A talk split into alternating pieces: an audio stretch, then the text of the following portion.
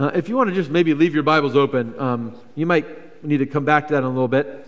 Um, we are in this Advent season talking about what it means to move forward from me to we. And, and this seems a, a, particularly appropriate book. Ephesians is Paul's letter to the church um, in Ephesus, where he sort of in a beautiful, powerful, unique way lays out what it means to be the covenant community of God.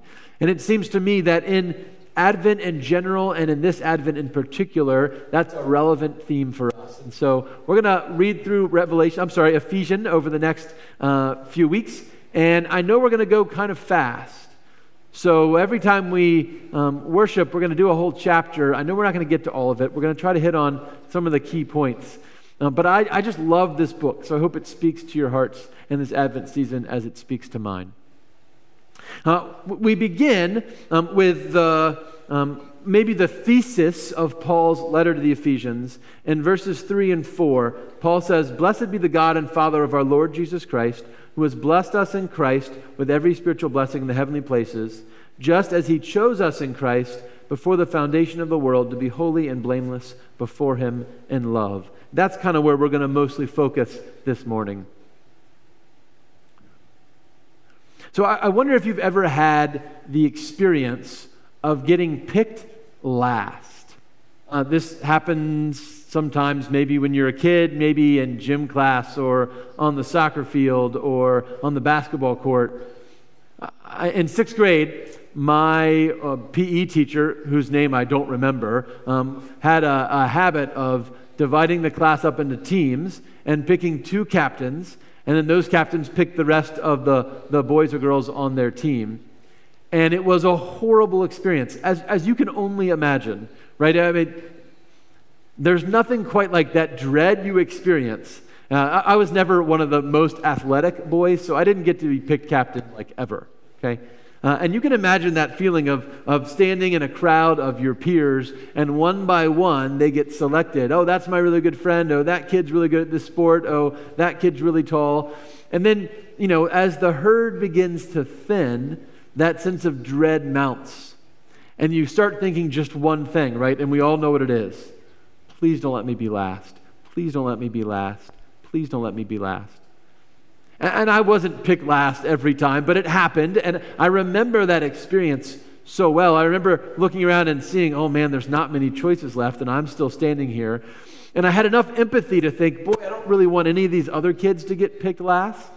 But I had enough self preservation that I was like, if it's got to be, you know, me or them, it better be them and not me. Um, and, and that sense of relief when you finally get chosen, coupled with that sense of just crushing shame when you don't.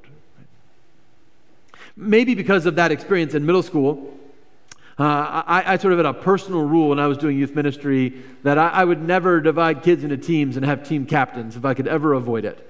Uh, and in those few situations where I couldn't, uh, I made a rule that I always got picked last right? And usually this was like at some middle school camp somewhere where, you know, I might be the most athletic person in the world, but I was faster than a lot of middle school kids or stronger than a lot of middle school kids. But I said, no, no, no, um, I will always get picked last.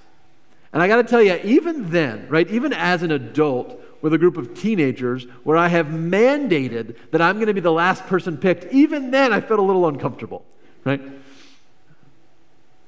Maybe you know what that's like maybe you've had the experience of being picked last in school, um, or maybe you've had that experience in other places in your life where you feel like everybody else gets ahead and you get left behind, where everybody else gets to move forward and you're stuck where you are, where everybody else gets chosen and you're just left over. And maybe that's why this letter is so powerful for me that Paul is writing to a community in Ephesus um, of, of people that knew what it meant to be leftovers, of people who knew what it meant to be picked last. He's talking to, to slaves who were literally owned by their masters. He, he's talking to women who, up until this Christian revolution, weren't even allowed to come in and be part of the worship in the sanctuary of their synagogues. He's talking to children who were considered to be, uh, at least in the ancient world, not really even quite human yet. He's talking to Jews in uh, a, Gentile dominated culture, and he's talking to Gentiles in this new religion that is still really a Jewish religion that they don't understand very well. And to all these people who feel like they got left out or left over or picked last, Paul says, God chose us in Christ before the foundation of the world to be holy and blameless before Him in love. God chose us. Imagine reading this as a female Gentile slave in a house church in Ephesus and hearing that God chose us. Imagine reading this as a, a, a Jewish minority in the great metropolitan city of Ephesus and, and hearing that even though you can't participate in so much of the pagan normalcy of their culture, God chose us. And, that, that promise that, that God chose us to be his covenant people isn't that he just did it yesterday or today or that it happened a few weeks ago. Um, God chose us in the beginning, right? But before we were born, before Jesus was born 2,000 years ago, before the formation of the earth, God chose us. That's an incredible promise, right? It means that we are not leftovers, right? We are, we are the first picked. We are the ones that God has claimed as his own. We are God's chosen people. That's what this whole book of Ephesians is about. It's about um, what it means to be God's chosen people and, and how we live into that incredible calling and promise that before the foundation of the world, he chose us in Christ. So, this morning, I want to talk particularly about one component of what it means to be God's chosen people. And that's this idea that He chose us in Christ. Uh, if you've still got your Bible open, um, you can just skim the page for me. If you listen as we read, hopefully you heard this. Again and again and again in this chapter, we hear the language in Christ, or in Him, or in the beloved. It's in almost every verse right? Verse 4, he chose us in Christ. Verse 3, he blessed us in Christ. Verse 5, he, adopt, he destined us for adoption through Christ. Verse 6, he bestowed grace on us in the beloved. Verse 7, in him we have redemption. Uh, and again and again and again, we get this language of in Christ. What does that mean? What does it mean that God chose us in Christ? It, it's kind of a weird comment, actually. Um, because we don't usually talk this way about other people. Right? At the time that Ephesians is being written, Jesus' biological brothers are, are still alive. And James, for example, is, is running the church in Jerusalem. And nobody says, um, I have faith in James, or I believe in James, or I'm redeemed in James. At the time, Jesus' mother is understood to still be alive, and nobody says um, that they are in Mary or in Peter or in Paul. You know, we're Presbyterians, and John Calvin's the founder of our tradition, and Martin Luther, the founder of, of the Protestant Reformation, but we don't say we're in Calvin or in Luther. So, what does it mean that we're in Christ?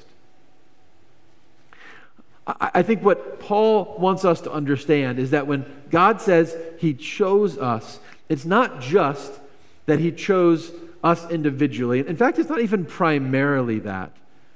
It, I don't know that before the foundation of the world, God said, Jim Gates, I pick you.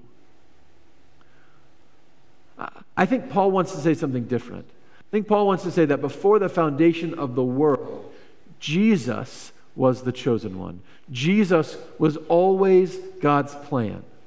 Before the covenant with David, before the Ten Commandments, before Abraham's covenant with God, before Adam and Eve in the garden, before the world was created, Jesus was always the plan. That was always the way God chose to go. He was always the one God chose.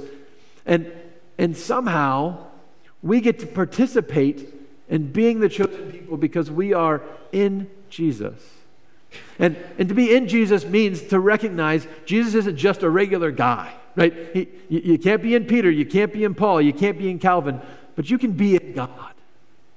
And in the earliest days of the church, they understood that Jesus was more than just a man, but he was God in the flesh.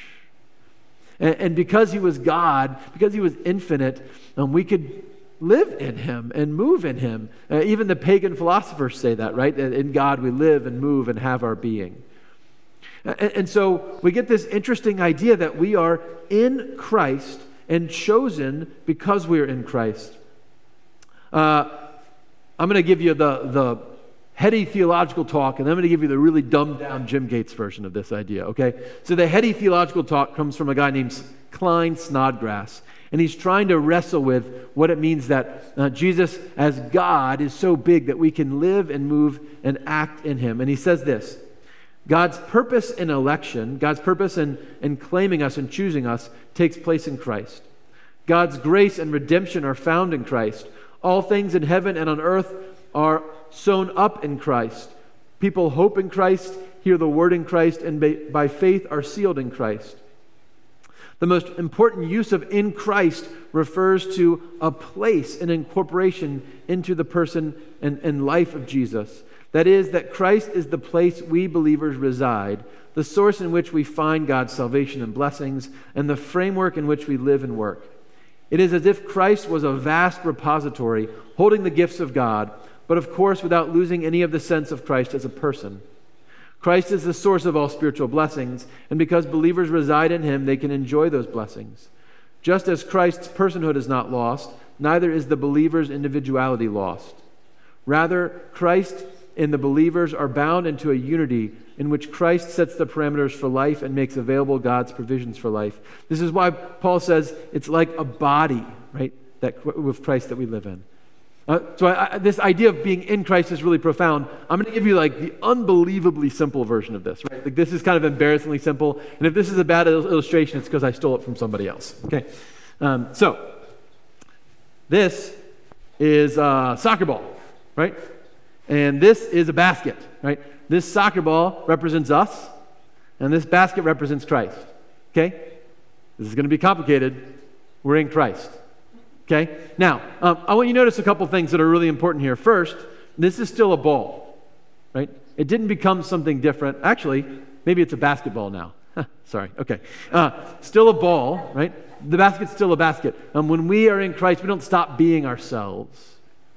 But here's something else that's really important. Whatever happens to this basket now happens to this ball. And if I put it down, I put the ball down.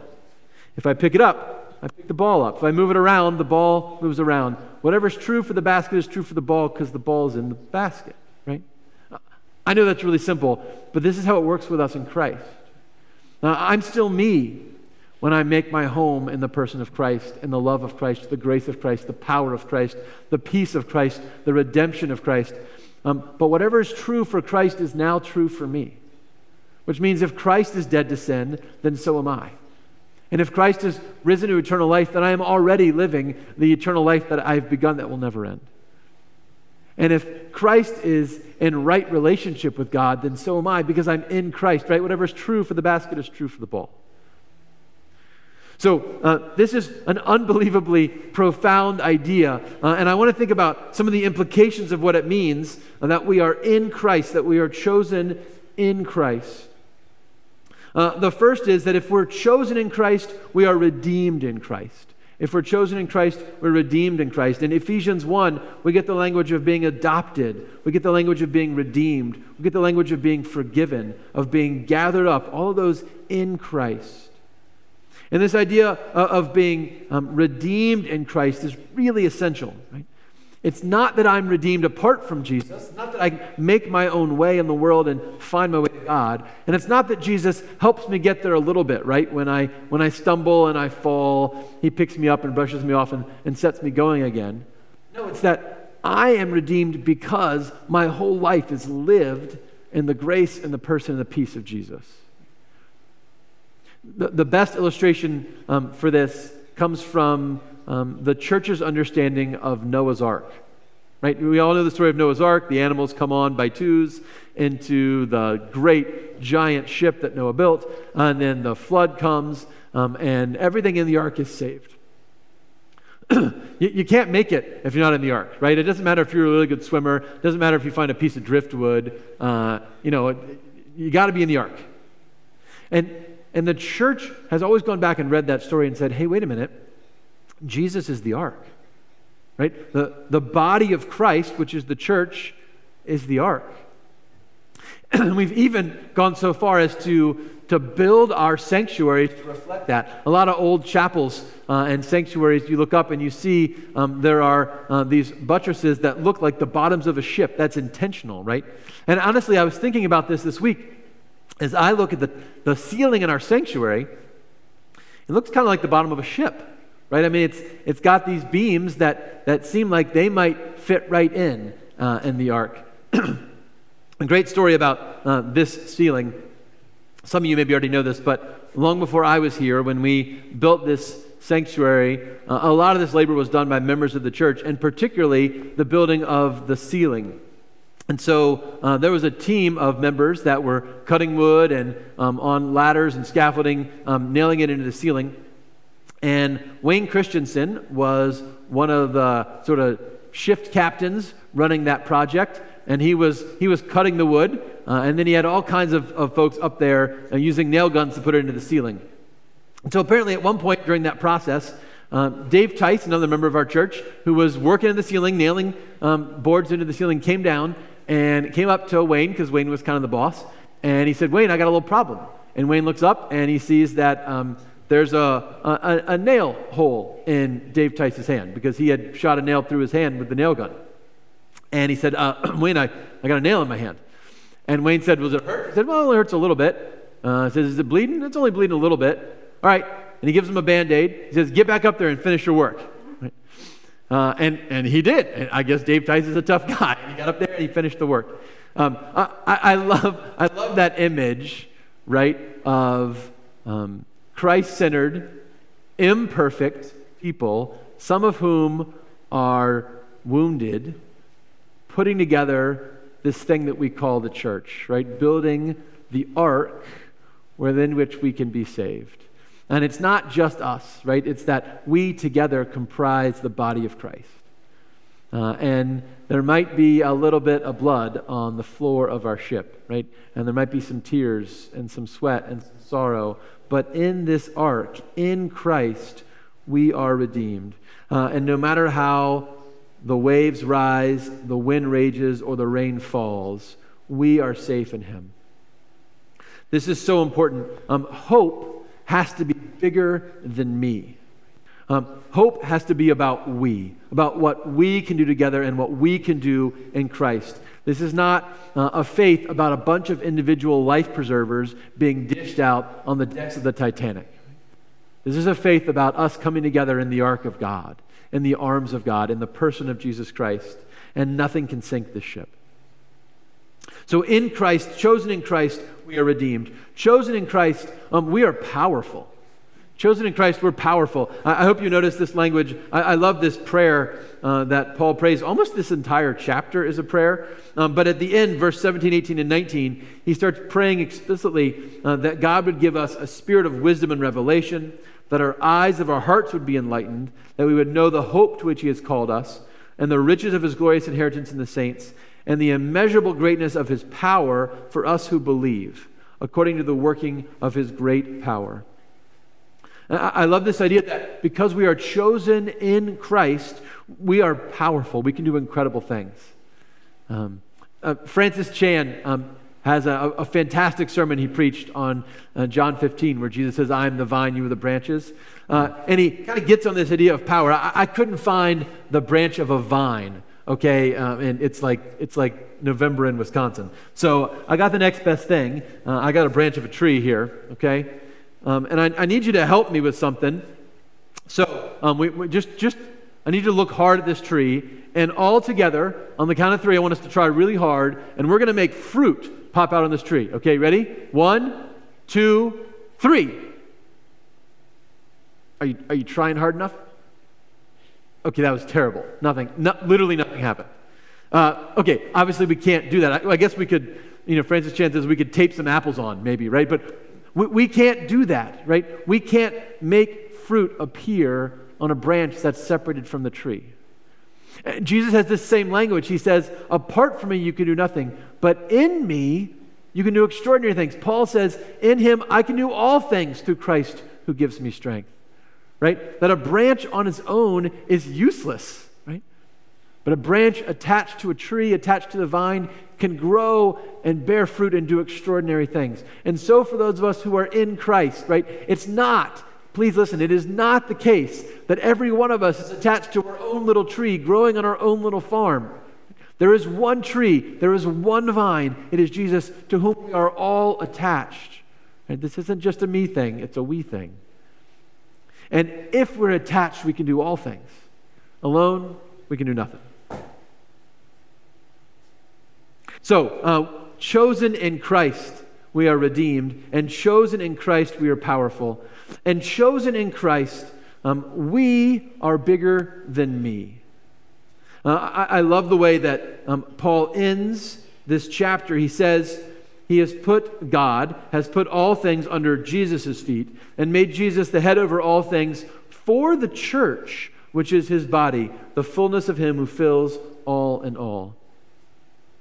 God has put um, all of us together in the body of Christ.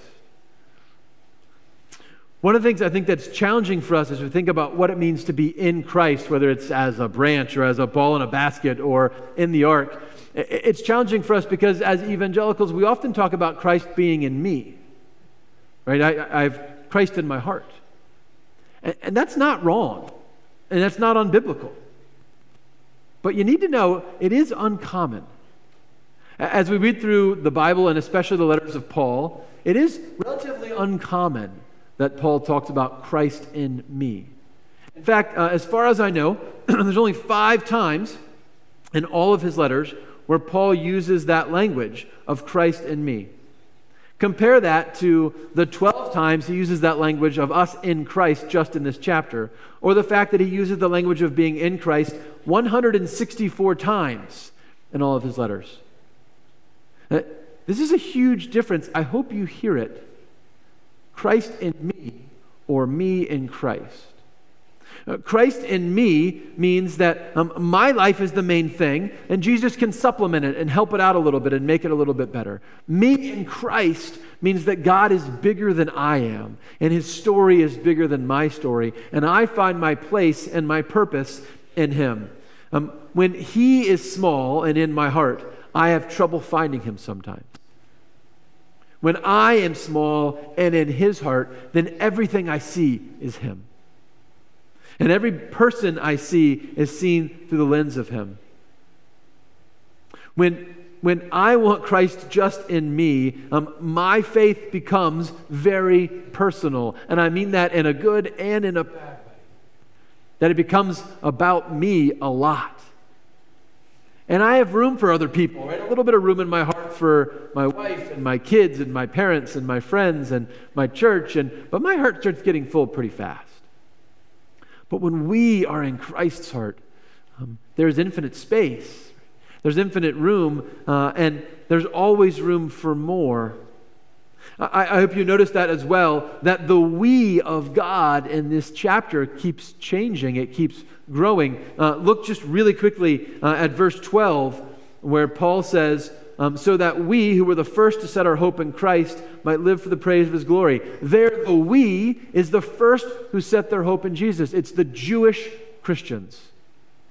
Uh, and then verse 13, in him you also, when you heard the word of truth, uh, believed and were marked with the Holy Spirit. That you is the Gentiles. But look, um, by verse 14, it's not a you anymore. This is the pledge of our inheritance toward the redemption as God's own people to the praise of his glory. And there's a new we, right? Just in those few chapters, the we moves from the Jewish believers to all believers. I had the uh, privilege about a week and a half ago, I'm losing track of the days, two weeks ago, of um, being a small part of one of the prayer teams that met with our Hearts of Hope families as they came into our church to receive their winter coats and boots and hats and mittens. And if you've not done this before, it is a really cool thing. So, all these families are scheduled over the course of three days. Uh, they come in, and as they're welcomed into our church, uh, there's someone who greets them, and then they're escorted into a room, and they sit down with their prayer team, and we confirm that we have the right sizes uh, for the kids' clothes, and we have the right gifts that the kids are going to want. And then um, we offer to say a prayer for them. Most people say, Yeah, we'd love that. And if they say yes, we say, How can we pray for you? And I got to tell you what an incredible gift it was to sit there uh, in one of the rooms of our CE wing in our basement and uh, talk to families I had just met and have them share uh, about what was happening in their life. Uh, their, their kids were in the room, uh, so sometimes they were surreptitious about what they shared. Uh, sometimes they had great joys to celebrate. sometimes it was clear um, from the little they were willing to say that, that life was really hard. And then uh, we'd say, Can we, let's, let's pray right now. And, and, almost every one of those moms or grandmas or, or dads or grandpas turned to the kids and said, okay, kids, make your praying hands. And we bent down and we talked to God together.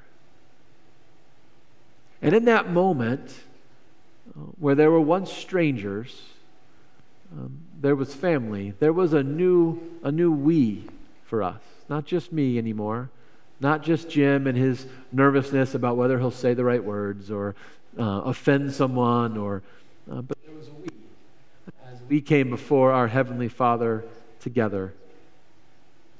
It was an incredibly sacred thing for me, and a reminder for me um, that that's the promise of God that we who are chosen in Christ are chosen not for ourselves. We're chosen to be part of something bigger than ourselves and to invite others in. Isaiah says it like this Isaiah says uh, that there is a highway, and it shall be called the holy way for God's people. No one shall go astray, no wild beast shall come upon it, but the redeemed shall walk there, and the ransom of the Lord shall return and come to Zion with singing. Everlasting joy shall be upon their heads. They shall obtain joy and righteousness. Sorrow and sighing shall flee away. And we know where that highway is, right? Because Jesus said, I am the way. And it's in Christ that we're on the way. It's in Christ that we're on that highway, that we have that privilege uh, together of becoming the people that God calls us to be. In Christ, me is always becoming we.